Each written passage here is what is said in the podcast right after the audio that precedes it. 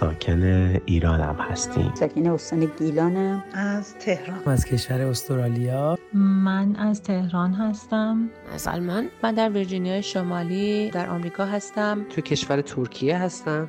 من در استرالیا زندگی می کنم ما ترکیه شهر دنزدی زندگی می کنم من در کانادا زندگی می کنم ساکن کشور ایتالیا ایران ساکن تهران هستم.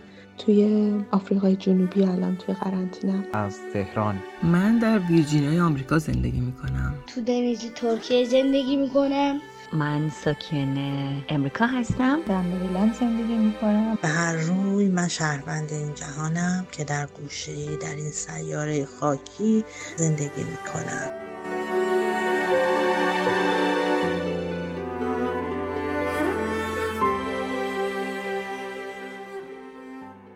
کوروش فروغی هستم و خوشحالم که قرار دقایقی رو با شما شنوندهای عزیز باشم و با هم تجربه تعدادی از فارسی زبانها رو در خصوص این روزهای قرنطینه بشنویم. در ابتدا یادآور بشم پیامهایی که خواهید شنید به صورت خانگی ضبط شده و ممکن است کیفیت مطلوب برخوردار نباشه. دوستان این قسمت رو با سوال یکی از شنوندهای عزیز شروع می‌کنیم و با تجربیات یکی از شنوندهای خوبمون که مبتلا شدن به بیماری نومونی که می‌تونه عامل آن ویروس کرونا باشه ادامه می‌دید. در آخرم از نظرات دکتر مریم بهره مند میشیم. با این توضیحات بریم و شنونده قسمت دیگه از پادکست با هم در خانه باشیم. مرجان هستم از تهران. می‌خواستم از این برنامه استفاده بکنم و چند تا سوال بپرسم از کسانی که مبتلا به بیماری کرونا شدن در جای مختلف دنیا و بهبود پیدا کردن یعنی مقصودم اینه که کارشون به بیمارستان و آیسیو نکشیده. می‌خواستم اونا از تجربیات بهبودیشون برای ما بگن برای مثال چه غذاهایی مصرف کردن چه داروهایی چون میگن ترکیب بعضی از داروها می‌تونه مؤثر باشه که ما بدونیم چه بخوریم در موقعی که بیمار شدیم. چگونه از خودمون مراقبت بکنیم تجربیاتشون رو در اختیار ما بذارن. می‌خوام ببینم که اینایی که بهبود پیدا کردن اولا سنشون رو حتما بگن و بگن که چه کردن که بهبود پیدا کردن. متشکرم.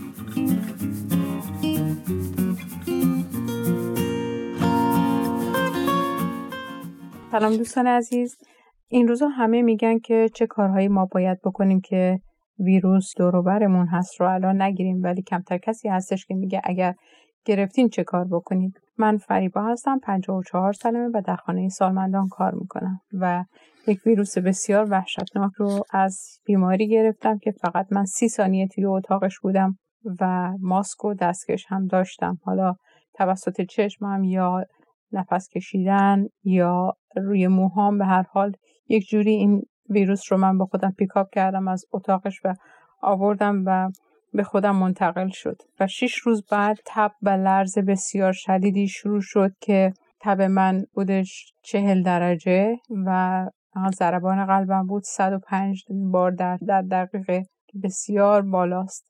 فشار خونم افت کرد. شد 96 روی 76 که 9 خورده روی 7 خورده فارسی میشه. سردر سرگیجه تمام استخونهای بدنم درد می‌کرد و ضعف بسیار شدید. طعم هیچ چیز رو نمی‌تونستم بفهمم و همه چیز برام تلخ بود. هر چیزی که میخوردم حتی اصل به نظرم تلخ میومد دهنم آفت زده بود در اثر تب شدید. و تا پنج روز من فقط یه مقدار آب میخوردم و چای کم رنگ به اصل چیز دیگه نمی‌تونستم بخورم. تا اینکه به دکترم زنگ زدم و گفتش که سریعا برو بیمارستان. من فکر می‌کردم دارم استراحت می‌کنم و با استراحت خوب میشم. در حالتی که این بیماری داشت توی بدن من هی رشد می‌کرد و در واقع بدتر و بدتر می‌شدم. ولی خودم متوجه نبودم. با خیلی سختی خودم رو به بیمارستانی که خیلی نزدیک خونه هست رسوندم و عکس گرفتن از ریه های من و گفتن شما نمونیا گرفتین که به فارسی میشه پنمونیه. در واقع این آنفولانزا بود و خودم فکر می‌کردم که این کووید 19 ولی جوابش منفی بود. اما سی درصد خطا ممکنه داشته باشه هر آزمایشی. و مخصوصا این آزمایش. به هر حال داروهایی که البته گرفتم رو شروع کردم. یه داروهایی, داروهایی که به من دادن. دو تا آنتیبیوتیک قوی بود که ازیترومایسین و سفیدنیر بود. این داروها رو اولا وقتی که شما مصرف می‌کنید در طولی که دارید دارو رو مصرف می‌کنید موادی رو مواد غذایی رو باید از غذاتون حذف بکنید. حالا اونها چی هستن؟ سیر زنجبیل زرچوبه گینکو و ریشه جینسینگ و پیاز. اینها چیزایی هستن که اثر آنتیبیوتیک رو خیلی ضعیف می‌کنه. اگر شما داروهای ویتامین استفاده می‌کنید بهتره توی اون مدت فقط ویتامین C رو استفاده بکنید و ویتامین د ولی بقیه داروها رو سعی کنید مثل کلسیوم، مگنزیوم و قرص آهن رو توی این فاصله استفاده نکنید. در مورد نوشیدنی ها شما باید هر روز دو سه لیتر آب بخورید. برای اینکه این آب کمک می‌کنه که ریه هاتون صاف بشه و صفحه هاتون کم میشه و در اثر تب اون آبی که از بدن شما تبخیر میشه جبران بشه. پرتقال و آب لیمو رو حتما در روز استفاده بکنید.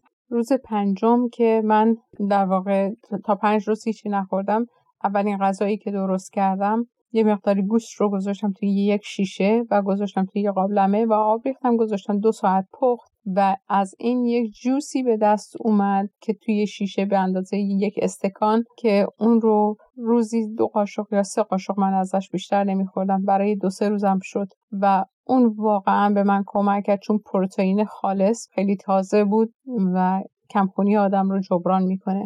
تا شما حالتون خوب هست یک سوپ هایی رو سعی بکنید آماده بکنید از قبل و بذارید توی فریزر آماده داشته باشید که اگر خدای نکرده مریض شدید برای یک هفته در واقع هفته بعد شما داشته باشید که بتونید اونو استفاده کنید. چون سوپ های آماده بیرون خاصیت چندانی نداره. در مورد یه سری ورزش هایی هستش که باید من بگم که خیلی به من کمک کرد. یکی ورزش تنفسی هستش. روشش اینجوری هست که یک نفس عمیق می‌کشید ده ثانیه نگه میدارید و آروم با دهنتون نفس عمیق رو بیرون میفرستید. با بینی نفس می‌کشید و با دهن نفس رو پس میفرستید. ولی ده ثانیه این وسط نگه میدارید. پنج بار که این کارو کردید دفعه ششم اون نفس عمیقی که کشیدید رو با سرفه سریع و خیلی با قدرت از سینه خارج می‌کنید توی یک دستمال.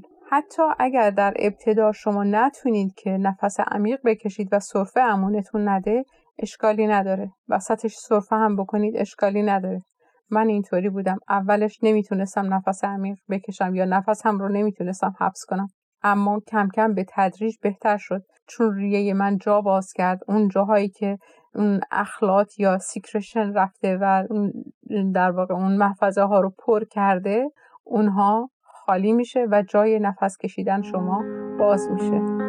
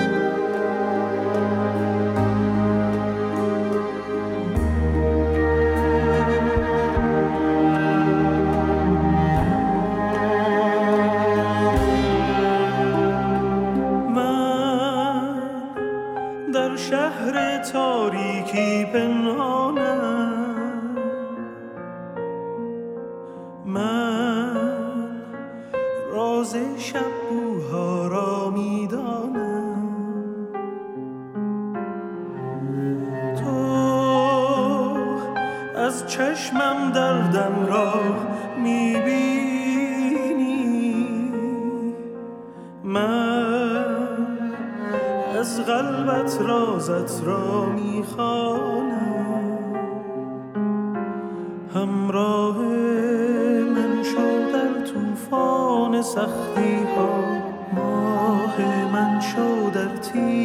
تیره بختی ها آوازم شو تا فردای آزادی. یک روش دیگه ای هستش که برای خالی کردن ریه این روشی که هست ما بهش میگیم که فیزیوتراپی قفسه سینه. با اون می‌تونید شما خودتون به خودتون کمک کنید که نیازی نباشه که بخوایم برین توی ICU نیازی نباشه برید فیزیوتراپی براتون انجام بدن این کارو. روشش اینطوری هستش که شما یک بالش 20 سانتی زیر پاهاتون می‌ذارید و یه بالش خیلی کوتاهتر مثلا 10 سانتی زیر شکمتون می‌ذارید. ما 6 بار باید position این بالش رو عوض بکنیم. بالش زیر پا که همش یک جا میمونه ولی بالش زیر شکم در واقع سه دفعه با شکم روی بالش میخوابیم و سه دفعه به پشت میخوابیم که ما شیش قسمت شیش لوپ مختلف ریمون رو بتونیم تخلیه کنیم. وقتی که به سینه میخوابیم دفعه اول بذارید روی شکمتون بالش رو یعنی در واقع شما روی شکم میخوابید یه بالش بزرگتر زیر پاهاتونه و یه بالش کوتاهتر زیر شکمتونه. ما الان قسمت پایینی ریه ها رو می‌خوایم تخلیه کنیم. خود شما با دستتون می‌تونید ماساژ بدید. و بعد در مرحله بعد یه, یه دقیقه یا دو دقیقه دوم شما اون بالش رو روی سینتون قرار می‌دید. یعنی در واقع با شکم همینطوری که خوابیدید حالا بالش زیر سینتون قرار می‌گیره. بعد دفعه سوم شما بالش رو می‌ذارید بالای سینتون یعنی در واقع هنوز روی شکم خوابیدید پاهاتون 20 درجه بالاست بالش کوتاهتر بالای سینه شما قرار داره. ولی سرتون کجاست؟ سرتون پایینه. این باعث میشه که قدرت جاذبه زمین ریه های شما رو تخلیه می‌کنه و این موادی که توی ریه شما هست میاد به سمت گلوی شما و بعد می‌تونید با سرفه کردن اینها رو خارج بکنید. حالا اگر همون لحظه هم نیاد بالا اشکالی نداره چون خودش آروم آروم میاد بالا و راهش رو به طرف بیرون پیدا می‌کنه. و در مرحله بعد ما میایم سراغ ریمون به سمت کمر. ما بیشترین قسمت ریمون سمت کمرمونه. پس این خیلی مهمه که حتما شما سعی بکنید که ریتون رو تخلیه بکنید. روی کمر میخوابید پاهاتون 20 درجه بالاست و کمرتون اون قسمت پهلو که میشه دو قسمت پایین ریه ما از اونجا شروع می‌کنیم. وقتی که به کمر خوابیدید روی شکمتون میکوبید. یک یا دو دقیقه سمت راست یک یا دو دقیقه سمت چپ و بعد وایبره ایجاد می‌کنید که این اخلاط بیاد بالاتر و بعدش در مرحله بعد بالش رو می‌ذارید وسط کمرتون که قسمت وسط ریتون هم تخلیه بشه و به همین صورت رو زیر سینه میکوبید و بعد ماساژ می‌دید وایبره ایجاد می‌کنید و در مرحله آخر قسمت بالای پشت ریتون رو تخلیه می‌کنید. یعنی بالش میاد نزدیک گردن و همینطور که خوابیدید بالای سینتون میکوبید و وایبره ایجاد می‌کنید. به این صورت می‌تونید ریه های خودتون رو تخلیه بکنید و این کمک بسیار بزرگه برای راحت نفس کشیدن شما در شب. و عمل بعدی که می‌تونید انجام بدید که به نف... تنفستون کمک بکنه بخور هست. با دماغ نفس می‌کشید با دهن نفستون رو پس می‌دید. تا پنج دقیقه یا ده دقیقه هر چقدر که بتونید تحمل بکنید. ممکنه نتونید روزای اول زیاد تحمل کنید چون که خب خسته میشید. و همون پنج دقیقه هم کافیه. ولی خودتون به تدریج اثرش رو می‌بینید که چقدر تنفستون راحتتر میشه. و در مورد یه سری کارهای دیگه ای که من انجام دادم که خیلی به من کمک کرد اینه که اگر که ویکس هم بتونید بمالید به سینتون اگر که سینتون درد می‌کنه و سرفه می‌کنید ممکنه که اون هم به شما کمک بکنه. حالا چه چیزایی ما توی خونه لازم هست که داشته باشیم؟ یکی تبگیر هست یکی دستگاه اکسیژن سنج که خیلی کوچیکه یک کلیپ کوچولوه مثل گیره است می‌زنی به انگشتتون و میگه چند درصد بدنتون اکسیژن داره. اگر که بین 90 تا 90 و 95 تا صد باشه که اون طبیعیه ولی 90 به پایین فوق العاده خطرناکه. و اگر که دیدید که اکسیژن بدن شما نزدیک 90 هست صد درصد شما زنگ بزنید به بیمارستان و دیگه فرصت رو از دست ندید. دستگاه بعدی که باید توی خونه به نظر من داشته باشید دستگاه فشار سنجه. باید فشارتون رو چک بکنید. مطلب بعدی قطره چشمه. ما بر اثر سرفه های شدید چشممون خیلی آسیب می‌بینه و خشک میشه. چون که خب به حال ما تب داریم خیلی مایات بدنمون از دست داره فلوید داره از, از بین میره بخار میشه. قطره چشم رو حتما توی خونه داشته باشید که در اون موقع می‌تونه بهتون کمک بکنه. و اینکه همه چیز رو یادداشت بکنید. شما اون علائم حیاتی بدنتون رو یادداشت بکنید و سعی کنید که همه اینها رو داشته باشید که در چه روزی این بیماری شروع شد و چه علائمی داشتید و اینکه یادداشت بکنید که تبتون چقدر بود پالس ضربان قلبتون چقدر بود و تمام اینها رو یادداشت بکنید. یک مطلب دیگه ای که خیلی به من کمک کرد توی این فاصله ای که مریض شده بودم. چون که خیلی سرگیجه داشتم و نمی‌تونستم که بایستم. خودم متوجه بودم که خیلی بدنم از نظر electrolyte یا مواد آلی بالانسش به هم خورده بود. Gatorade خیلی به من کمک کرد. این آبی هستش که ویتامین توش هست. مثل مثلا اون ویتامین هایی که بدن احتیاج داره توی اون آب هست و خیلی به ما کمک می‌کنه که بلنس بکنه دوباره همه چیز برگرده سر جای خودش. مخصوصا کسانی که حتی این ویروس می‌خوره به شکمشون و در واقع در شکمشون هم درگیر میشه و اسهال دارن اونها صد درصد صد درصد الکترولایت بدنشون رو باید تنظیم بکنن. من امیدوارم که این چیزایی که من عرض کردم کمکی باشه برای دوستان. خیلی متشکرم. خدا نگهدار.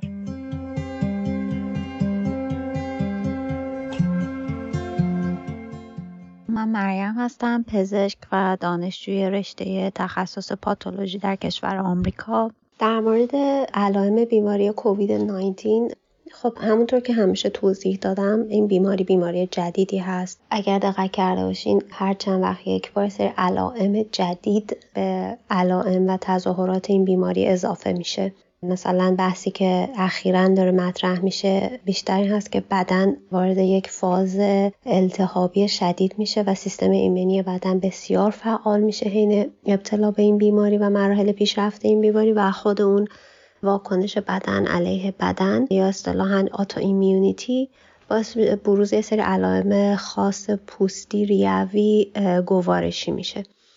یکی از بیماری هایی که خیلی شایع تو سنین بالا و تو سنین پایین افراد بهش مبتلا میشن بیماری کلی به اسم نومونی یا زاتوریه هست. زاتوریه در واقع میشه بیماری و التهاب کیسه های هوایی یا اون انتهای راه هوایی توی ریه ها کیسه های هوایی جایی هستن که اکسیژن بین خون و ریه جابجا جا میشه. وقتی این کیسه های هوایی دچار التهاب و عفونت میشن که می‌تونه عاملش ویروس ها و باکتری ها و میکروب های مختلفی باشه میزان جابجایی اکسیژن کاهش پیدا می‌کنه و این کیسه های هوایی پر از التهاب و ترشحات و مایع میشن. به طور کلی به بیماری کیسای هوایی زاتوریه یا نومونی گفته میشه. یه اصطلاح کلی هست و همونطور که توضیح دادم عوامل زمینه مختلفی می‌تونه باعث بیماری نومونی یا زاتوریه بشه. خیلی ویروس ها این کار انجام میدن خیلی میکروب ها این کار انجام میدن یعنی باکتری ها این کار انجام میدن. جزو عوارض و علائم بیماری کووید 19 در خیلی از افراد نومونی یا زاتوریه هم گزارش شده. منتها زاتوریه مثل سرماخوردگی همونطور که مثلا میگیم یه نفر سرماخورده ولی یه علائم خیلی مشخص و اختصاصی براش وجود نداره. مثلا نمی‌تونیم بگیم که اگر فردی زاتوریه داشته باشه این قطعا کووید 19 گرفته یا نمی‌تونیم بگیم مثلا یه نفری اگه تب داره قطعا آنفولانزا گرفته یا قطعا مثلا بیماری گوارشی گرفته یا قطعا کووید 19 گرفته اینها علائم غیر اختصاصی اصطلاحا هستن. زمانی ما می‌تونیم قطعی بگیم که یه نفری در زمینه کووید 19 دچار زاتوریه یا نومونی شده که بتونیم ویروس یا اون عامل بیماری که کرونا ویروس جدید هست رو تو بدن شناسایی بکنیم یا توی ترشحات ریوی شناسایی بکنیم. خیلی از افرادی که تست مثبت داشتن و حال عمومی نامناسبی داشتن. تو بیمارستان ها بستری بودن دچار زاتوریه شده بودن. ولی همونطور که گفتم چون تست مثبتی داشتن می‌تونستیم اعلام بکنیم که در واقع کووید 19 باعث ایجاد pneumonia ذات‌الریه در این افراد شده.